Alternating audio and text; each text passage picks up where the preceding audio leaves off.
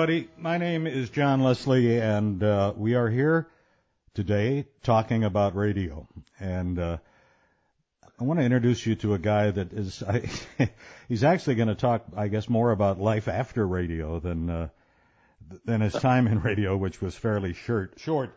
Uh, Steve Newvine is in Merced, California. Uh, good morning, Steve. Good morning. Give us a geography lesson. I'm not familiar with uh, where Merced is. Yes. Uh, well, Merced is in the Central Valley of California, um, which means we're not on the coast. We're about uh, two hours away from San Francisco, and we are about two hours uh, south of Sacramento, four hours north of LA. So that really so, puts you in touch with everything in California. Yes, that was always the selling point uh, out here. Was that uh, yeah, you're not in San Francisco, but you're just a couple of hours away, or you're not in LA, but you can get there in a, you know in a morning or whatever. But uh, uh, but it also it also closely uh, resembles what my life was like in that. Uh, you know, I'm not a big city guy, and uh, yet here I am in California, and actually in my last job, I did a lot of work in San Francisco, uh, and we would just drive over, spend the night on the on the you know in, in the Bay Area, and attend meetings and whatever uh, to do that. But it was like nice to be able to have quick access to those major cities without actually having to live there. You're not a native Californian. No, upstate New York. Grew up in uh, Port Leyden, New York, in Lewis County, north of Utica, and uh, got my uh, education at uh, Herkimer County Community College, and then transferred to Syracuse University, where I got my bachelor's degree. And uh, throughout those years, I obviously broadcast journalism and radio TV were my majors. And uh, worked part time at a local station in Boonville, New York, which was about five miles from my home and uh, that was uh, WBRV uh, AM station daytimer. Uh, started there in January of 1976, and that became my weekend and summers job throughout the throughout my college career, and um, learned everything about the business and what I liked and what I didn't like, and and um, really enjoyed the work and enjoyed being you know part of that station. And and learned under some uh, very good mentors, and uh, it was a great experience. We're talking with Steve Newvine in Merced, California. We're talking about radio, and and you can't talk about radio without talking about television and all of the associated things with that. But Steve, back at that time, uh, radio, you and I both know, has changed so dramatically over the past few years. Uh, that small radio station that you worked at was a very important part of that community. Oh yes, it, it, it really was the lifeline for the community, in my opinion. I probably uh, decided on a career in broadcasting, uh, and specifically a career in radio when I was probably 10 years old. A big snowstorm in upstate New York. All the roads were closed, and you know it was one of your you know your typical uh, upstate New York winters. Mm-hmm. And, uh, WBRV was the lifeline. And, the, and that particular storm, I remember they kept saying we're staying on the air beyond our licensed time uh, under whatever emergency authority of the FCC. There must have been some provision that yeah. would allow yeah. the station to go low power or something. And through the evening, you know, the sheriff's department would uh, have a report or whatever on the conditions and all the closings and everything. And but uh, that really that lit the fire that I kind of wanted to do something in that in that arena. At the time, it was radio. It would eventually become television. But you're right. I mean, we'd have my mother would have the radio on at uh, seven in the morning, and I could time my my preparation for school based on the on the programs, you know, the little five minute programs yeah. throughout that seven o'clock hour. You know, I had to have breakfast done before the swap shop came on, and I had to be out the door for the bus before uh, the sports report. And uh, it, but it just was my my timer, and and uh, and plus that's happening in the late 60s, early 1970s. Music was a big part of it, and this station, of course, played a lot of the played a little bit of everything. They they did uh, they did day part uh, programming where you'd have country music uh, in the early afternoon and all requests uh, rock and roll from from three o'clock until sign off right. and and uh, you know any anything and in the morning everything was fair game. And it was fun to to listen to the music and and you know work plan your day around the radio station. And and the local advertisers realized that and supported those uh, local stations. Um, yes. it's interesting and a lot of people are not aware of this that back in the 50s the 40s and the 50s the Federal Communications Commission was really pushing the idea of 50,000 watt radio stations. Uh, they they reached their heyday in the 60s and 70s. The WLS in Chicago and right. WOWO in Fort Wayne, WGY in Albany, and but the it's entirely possible that your little radio station there could have been offered a 50,000 watt license because the FCC and the federal government wanted a, uh, a way to reach all citizens of the United States in the event of an emergency. Wow. Well, th- at that time, those local owners said, well, that's all well and good, but we make a living selling advertising. And if I have a 50,000 watt station in Boonville, New York, the, the shoe uh, store in Cleveland is not going to be interested. And that's right. And, and so they abandoned. Uh, the FCC abandoned that idea. A few stations did gobble up those uh, uh, those licenses, KDKA in Pittsburgh, and a whole bunch of them. So then, what the FCC did was they came up with another plan called local frequencies. And uh, what was your frequency in uh, in Boonville? We were 900. Oh, that was way up the dial. So that yeah. that that had a really nice signal. But what they did was they assigned these local frequencies, 1430, 1390, 1290, with the idea that if there were enough of those signals in enough cities, they would achieve the same goal and be able to reach everybody uh, at the same time. So there, there's your lesson. But before we go back, I, I want to I want to tell you I did I did mornings at WGY in Albany, and right. uh, it was a 50,000 watt station. We covered 33 counties in three states, and we had those snow days. We had those same storms that you had. This was 1981, and I'm telling a story on myself. Uh, the uh, uh, there were so many school districts in the coverage area in those 33 counties that it was impossible for those superintendent uh, superintendents to call all of the radio stations in all of those 33 counties. So the deal was they would call WGY, we would get the school closings, I would read them on the air, the other radio stations would listen to me, and, it, they, it wasn't. I mean, it was well known. That was the that was the plan, and right. so they would get all of the school closings from me, and then they would repeat them. Well, every once in a while, I would stick in a fake school. like the the sure. the Phineas T. Bluster School of Cosmetology. That's great. And of course, they would read that. Oh, they,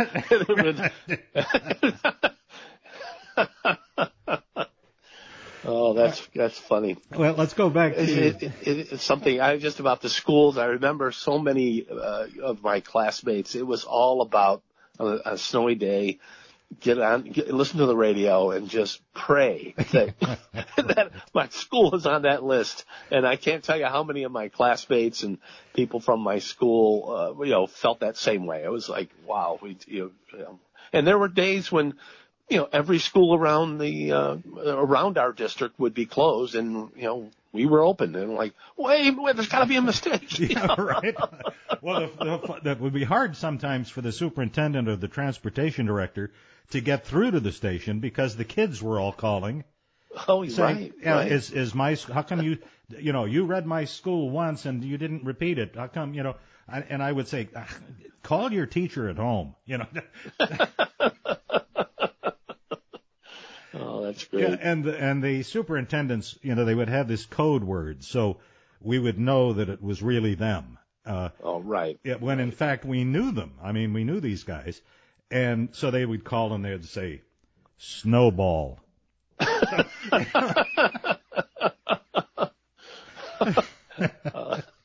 yep, that's you, all right. that's that's him. Okay. Yeah, yeah. Boy. Well, now, you, uh, when did you transition? You know, there's, uh, you talk a lot about in, in your writings, in, in, in your background information, about your love of writing, and and uh, the, yeah. there is not. I, I interviewed Alan Walden the other day. I don't know whether you know who he is. He was he was on NBC Radio and and uh, WBAL in Baltimore. He's an excellent writer. Um, and there's not, unfortunately, not a whole lot of writing skill these days in yeah. in many of the television and radio, uh, mostly television uh, news broadcasts. But that was your passion. Yes, I didn't realize it was my passion until you know I start. I was just realized that I'd been doing so much writing. Now, you know, for radio, you you know you had to write news primarily, but occasionally, especially in the summers when I was there as a full timer, you know, here, uh, write this copy for this shoe store or whatever. And, mm-hmm. uh, and, and so I was doing a lot of that. And, uh, you know, then of course I get into television news and all that. And then you kind of realize, boy, I've done a lot of writing. And then I think something happened to me probably, probably into the uh, latter part of my broadcasting career when I was producing documentaries where we, you know, we had to write a half hour program and you know, just like stand back and think, be more thoughtful about how you, you know, you were phrasing things. And, and then I kind of realized, okay, that's what I am. I'm a writer. And throughout the rest of my career and, um, and, and it was actually more outside of broadcasting after I left, uh, television, uh, you know, newsletters and travel brochures and things along those lines. And then eventually into some, some books that I have written uh, where you just realize, okay, that's my that's my thing, and um, it, it is it, it is something to you know look back at it. And every everyone, uh, you know, I do columns for a local website here twice a month, and I really look at those as each each one is a standalone piece that I didn't. Uh, I, I don't think about that much, but yeah, I do. I do realize. Okay, you gotta, you gotta say this in a way that'll, the reader will come away from it with uh, something to, to raise some impact. And, and I think, um, you know, we, we try to do that a lot. Somebody told me one of my books, uh, uh, one of my memoirs about, uh, growing up in upstate New York, someone gave me some feedback, said, you know, it, it seems like each chapter is its own standalone story, a standalone book almost. And, and I, I think that's kind of goes back to the broadcast, uh, mentality, uh, beginning, middle, and end. You, you've got, you've got two minutes to do this story. And, you know, when you go out in the morning to do a story for the night's newscast, you know, it's going to be about a minute 30. Mm-hmm. Yeah, and it's going to, yeah, and it's going to be, it's going to be finished whether you're ready or not. You've got to, you've got to get out there and put it all together and uh, when an interview falls apart or whatever, uh, you just go ahead and, and you, you do it anyway and you just put your best foot forward in all of that. And, uh, I've been trying to keep that in mind when I do these columns. I usually just spend a day, you know, visiting the site, talking to the people, come back. I don't necessarily write it that same day because I have the luxury of time, but my thinking is that we're not going to spend a month on this. Mm, yeah. we're just going to go out there, see what I see, tell the story, and and get it on the uh, on the website.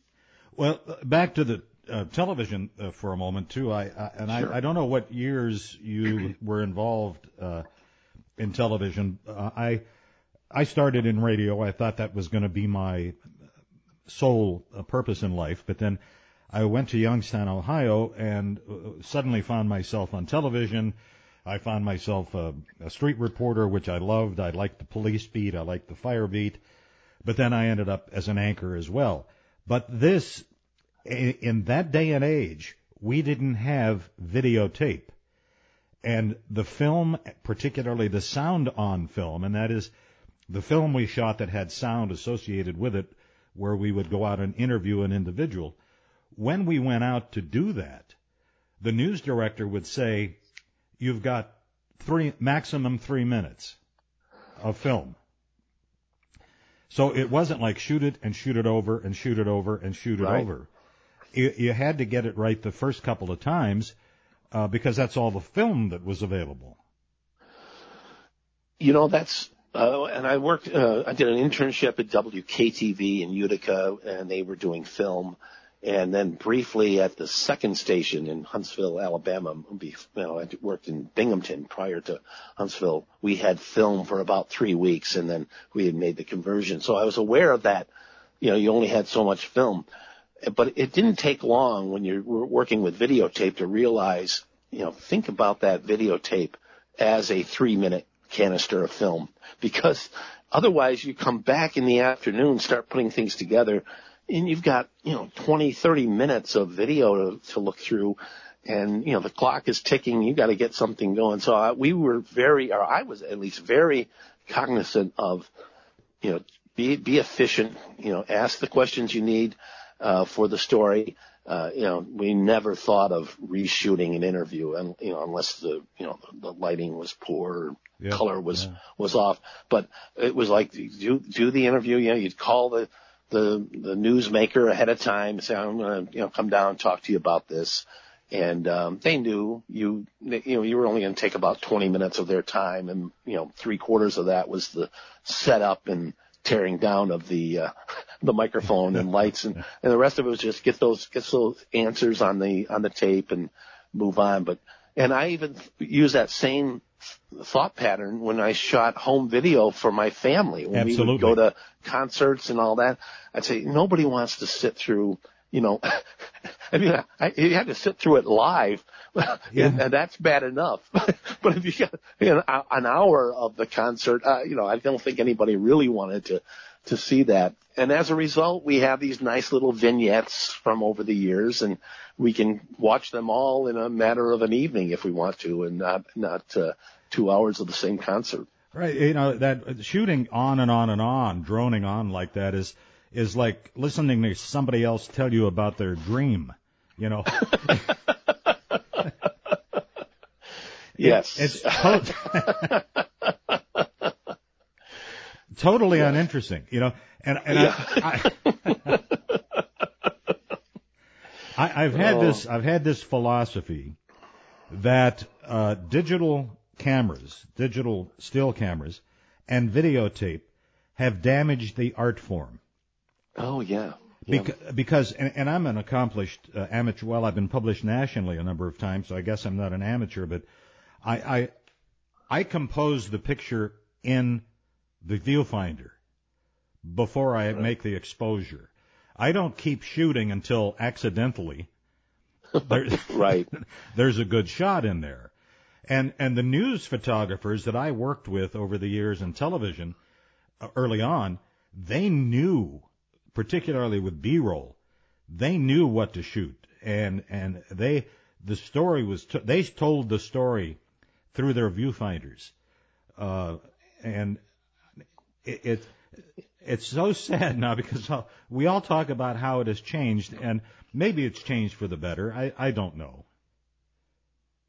I think there's some parts about it that are better, but um, you know, now we've we've almost eliminated the role of the videographer. You know, with these you know one man bands, uh, uh, and, and I know that's a cost thing, and but the I, I cherish the uh, relationships when they were good, and most of mine were good with the photographer because you could you kind of got to the point where you kind of knew where we were both going with it, and uh, the the videographer had the sense of composition and you know how best to illustrate the story, and I could worry about you know kinds of questions I wanted to ask, and we could have that conversation in the car going to and from the story, and then working together as we edited the piece, uh, and and it was great when you had that that close link. And you know now I from what I watch, uh, and I watch a lot of local news here, it does seem like it's uh, there's there's that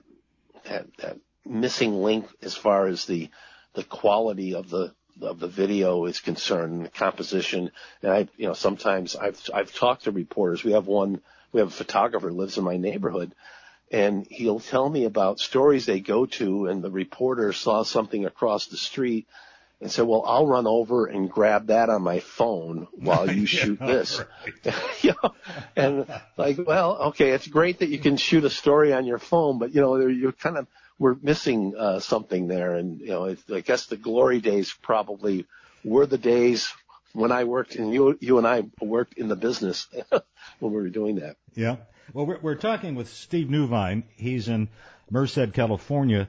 Now, Steve, you, uh, you couldn't be nice and live in Irvine, so I could say yeah. we have Steve Newvine and Irvine. You know, it sound a lot Yeah. better than Merced, uh, California. Yeah. But we're all dying. we're we're all dying to know how you ended up from uh, Boonville to Binghamton to wherever else you said it was Right. out to Merced, California. Well, uh, I'll I'll try to be as brief about that all that transition as I can. But right right out of college, uh, interviewed for the job at WICZ in Binghamton during my finals, and about a week after graduation, um, Mark Williams was the news director, and he, um, you know, he, he we we talked, and I of course had already been out there for the interview, and he offered me the job, so I was uh, started, you know, with, by the end of May uh, filled in on my first uh, newscast as an anchor about a week after I started, and uh, filled in for uh, Memorial Day so that Mark could have the holiday off, and uh, did that uh, various jobs, you know, within uh, the news department, anchor, reporter, uh, for a year and a half, and then was offered a weekend anchor job in Huntsville, Alabama. And my wife and I had just gotten married. So we were in that period of time like, okay, are we going to establish roots here or there or where? And, and then this opportunity came up in Huntsville and was like, we, well, gee, that would be an adventure. And, you know, and so U-Haul trailer, the whole works, uh, moved down there. And for two years, I, um, started out as a weekend anchor. Then I became the, uh, executive producer, which at the time encompassed the, uh, assignment editor functions as well as, uh, you know, kind of being the second in command in the newsroom. And through that two year period, I also covered the space beat. Uh, we had the NASA Marshall Space Flight Center and it was the early, uh, launches of the space shuttle program. So that was my big, um, uh, takeaway from that two year period was sort of being the space reporter and, and, uh, really enjoyed that. Then I, uh, I became a news director in Rockford, Illinois for about a year. And it was in 1983, uh, Rockford, Illinois had the distinction of having the highest unemployment rate in the nation, 21%. And, uh, it was quite frankly a, a depressing place to, uh, to work and not because of the people or the community in any way, but just, you know, it was just hard to see, uh, what 21% unemployment can do to a community. It was very uh, depressing in many respects. And then I was offered an opportunity to become uh, a senior producer at uh, WOKR, now WHAM TV in, In Rochester, Rochester. New York. And that's where you met It- Jeff Simic.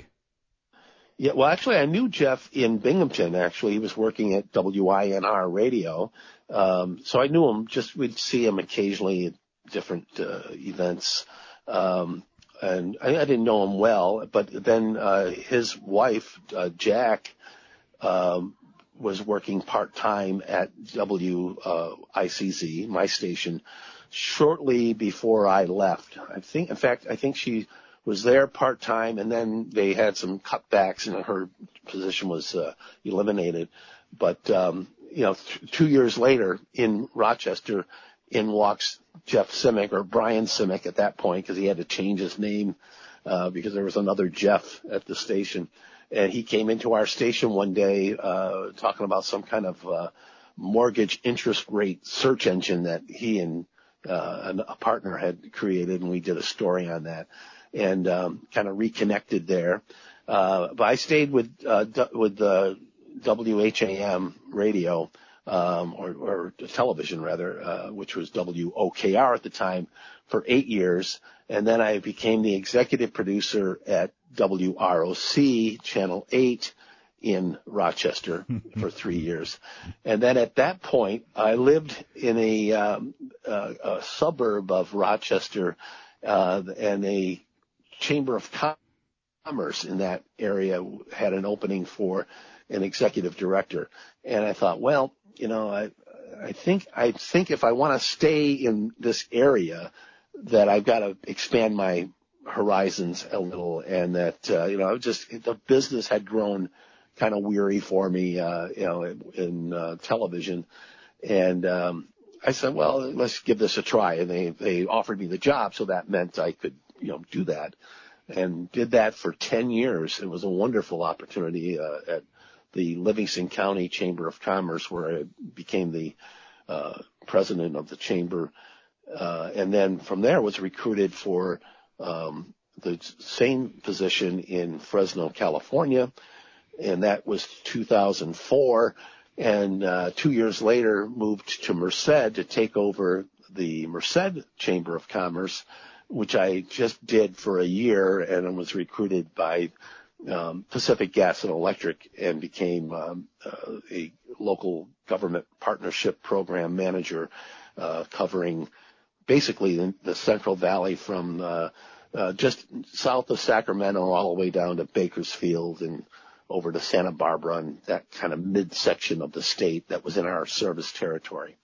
So that, in a nutshell, is how I how I ended up in California, and then uh, retired three years ago, and uh, I now uh, I now just focus entirely on my writing and and then all the community things that a retiree should be doing, and um, having a blast at it. Well, we're gonna we're gonna talk about some of your writings here in just a second, but I've I want to go back and and and tell you a little story about WROC in Rochester, and and this occurred in 1971, 70 or 71.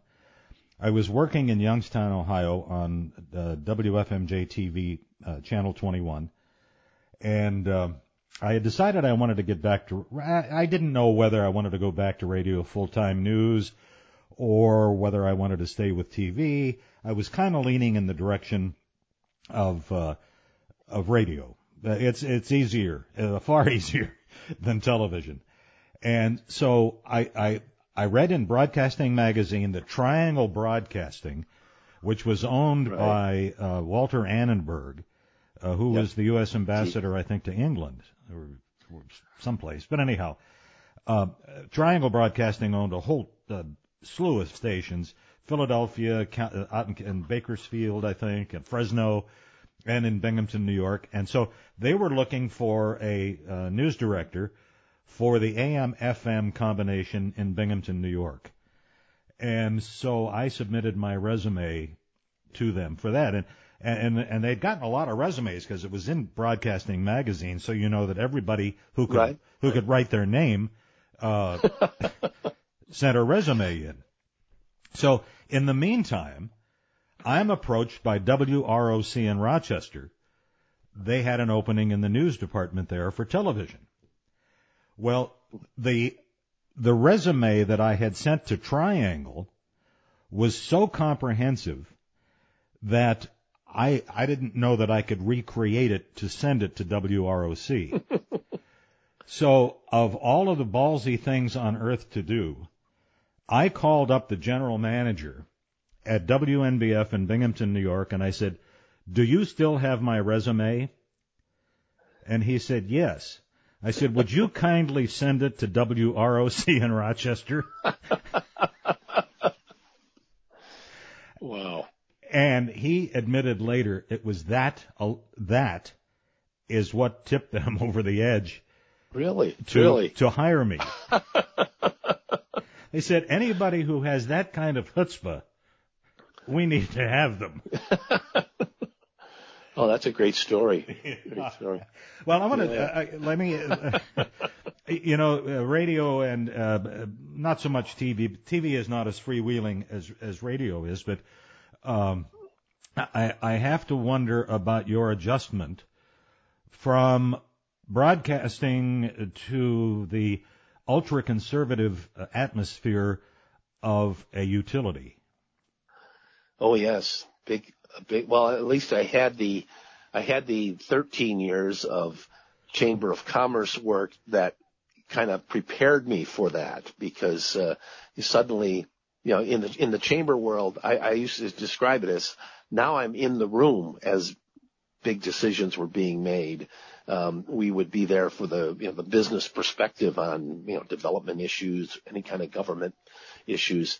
Um, so I, for 13 years, I had exposure with business leaders, government uh, officials, politicians, all of that. So that by the time I got to the utility, um, I had you know that that exposure. In fact, that was one of the things that uh, the utility told me was that one of the things we saw in your resume and in your your, your background material was you you have had uh, experience with government officials and campaigns and all of that, and so they just thought I would be the right person to go into a city council office and talk to a council member about our programs and all of that. So um, it, it, was. Uh, it, I think the whole idea of you know in the broadcast arena, I always thought saw myself as objective. You trying to be fair to both sides or all sides, and once you work for a you know outside of that, and you're not you know you you do have a perspective. That it is how can we uh, best position our company to you know, to, to achieve the goals that uh, are at hand, how this issue impacts our customers. And so I, I've had that benefit of working with, uh, with business people on the outside for 13 years. Uh, so that when I was ready for this job, and again, this is one of those situations where I sent a resume in, didn't hear back about it, you know, anything. I, I and then six months later, I get a phone call, and it was from uh, a manager in uh, San Francisco saying, you know, we'd like to talk to you about that. Your name came up here. Uh, you know, your resume is here, and I'm looking at it, and I see you've done this and that.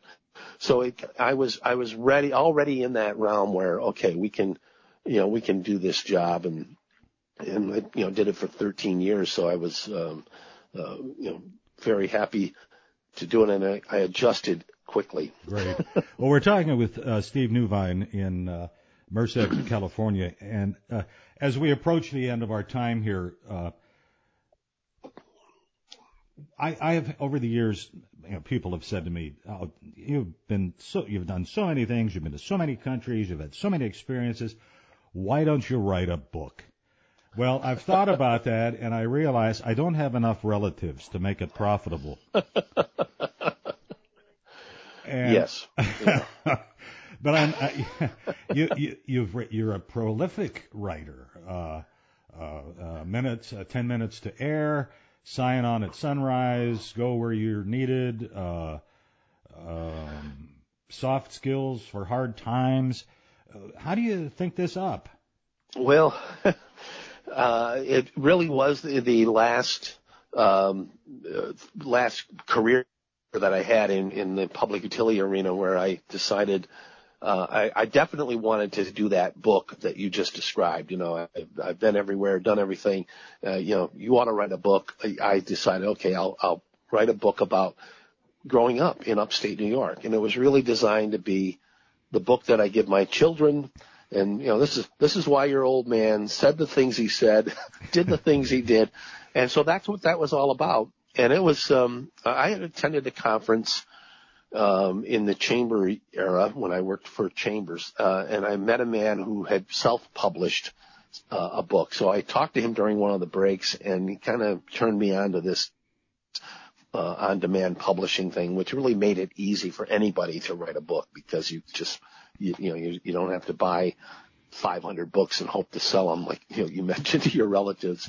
Um, uh, so I, that, that just opened the door for me to, okay, how can I do this?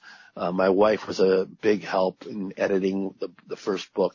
And, and my dad was, um, uh, he started buying books and giving them to friends. And I didn't realize he was doing that until I saw my quarterly uh, royalty uh, thing. I said, Where, "Who's buying these books?" And so I, I said, "Okay, Dad, we'll we'll we'll take care of that." We made sure the local library not only had a book in this collection, but it had uh, you know some to sell, and um, so that you know it wasn't he wasn't acting as my agent anymore. And that's how I got started with that book. And then um, one of the things I did in the utility arena was serve on the local workforce investment board, and I and was even chairman for a couple of years. And I kept hearing from the employers who were on that on that board, and it was by law a private sector majority board. So you had a lot of employers um, saying, you know, these these kids have no idea how to handle a job, how to do a job, you know, how to be at work on time. Well, they and, and it all boiled down to me with soft skills. You know, they they lack the soft skills. And I looked, I said, gee, I've my life has been, you know, full of soft skills, and I have experiences from all of my various jobs that maybe I could throw that together and and put together a book that would be helpful to folks. And we've been using that particular book, Soft Skills for Hard Times, as a source uh, for a class that I teach every year for disadvantaged adults who are trying to find their way back into the into the workplace, into you know regular life. Um, and it, we we do a soft skills training through an organization called Love Inc. INC standing for In the Name of Christ, but it's a 16 week program with all kinds of life skills, and I do about a week, sometimes two weeks on soft skills. And that kind of led to, you know, telling that story about working at a small radio station, which became Sign On at Sunrise. I made it a novel because I, I still think that as interesting and as much fun as uh, local radio was for me that my particular stories were not all that interesting. So I took stories that people had shared with me over the years and wove it together. Uh, I hopefully in a in a pleasing narrative about a young man who works at a radio station uh, through his college years, and then um, that kind of led to a book I did about my my uh, year in in Binghamton, which was called uh, Stand By Camera One. And I'm writing a book right now about the two years I spent in Huntsville covering the space program. And I hope to have that out later this year. But throughout the, throughout the, uh, the last 10 or 15 years, I've probably written about 10 or 12 books. Oh, wow. And, uh, and yeah, I, I'm, I'm, you know, yeah, we sell a few, but I, it's not really about selling them. It's just me having fun and, and, uh, telling, telling stories, which is really, uh, I've been fortunate that through what I'm doing now, writing twice monthly for our local website here, um, I can I can kind of emulate that uh, that those early years of radio and television when I had to turn on a story every day. We have about two minutes left, uh, Steve, and uh, if anybody are you, you said that these it's not a matter of profit, it's a matter of writing, but it, it certainly it would, would not offend you if anybody wanted to acquire these books and read them. Uh, oh, absolutely. yes. how, how and, would they do that? Well, they, they can do it a couple of ways. Some of the books have actually migrated to Amazon, so you can actually go on and and uh, you know search my name and and find a few of them. Uh, my publishing site is Lulu.com. So if you go to Lulu.com and put my name in, you'll get all the books that I've written. Um, there is a independent book selling site that I, the, the address escapes me now, but, uh, they are focused entirely on, uh, writers such, such as me who are just, just doing this as an independent writer. Um, and that's available too. So I think the main thing is if you, if you remember my name and it's not Steve Irvine, but Steve Newvine, uh, and, and, search that, you'll, chances are you'll find, uh, the books that, uh, that I've written. And uh, but probably the fastest, direct, uh, most direct, and probably the cheapest way to find my books is directly from Lulu.com. Lulu.com. Yes. Well, Steve Newvine, thank you very much uh, for taking the time out to be with us. Uh, I, I, I know a lot of people are going to be interested in what you've had to say, and uh, I, I've enjoyed immensely. In talking to you, I've enjoyed it immensely, and I uh, I thank you so much for being with us today. Well, it's been my pleasure just to sit around and talk about broadcasting and uh, and just the the great people and the great stories from uh, a wonderful time in all of our lives. Maybe you can come back again in the future. Oh, I would welcome that. Thank you very much.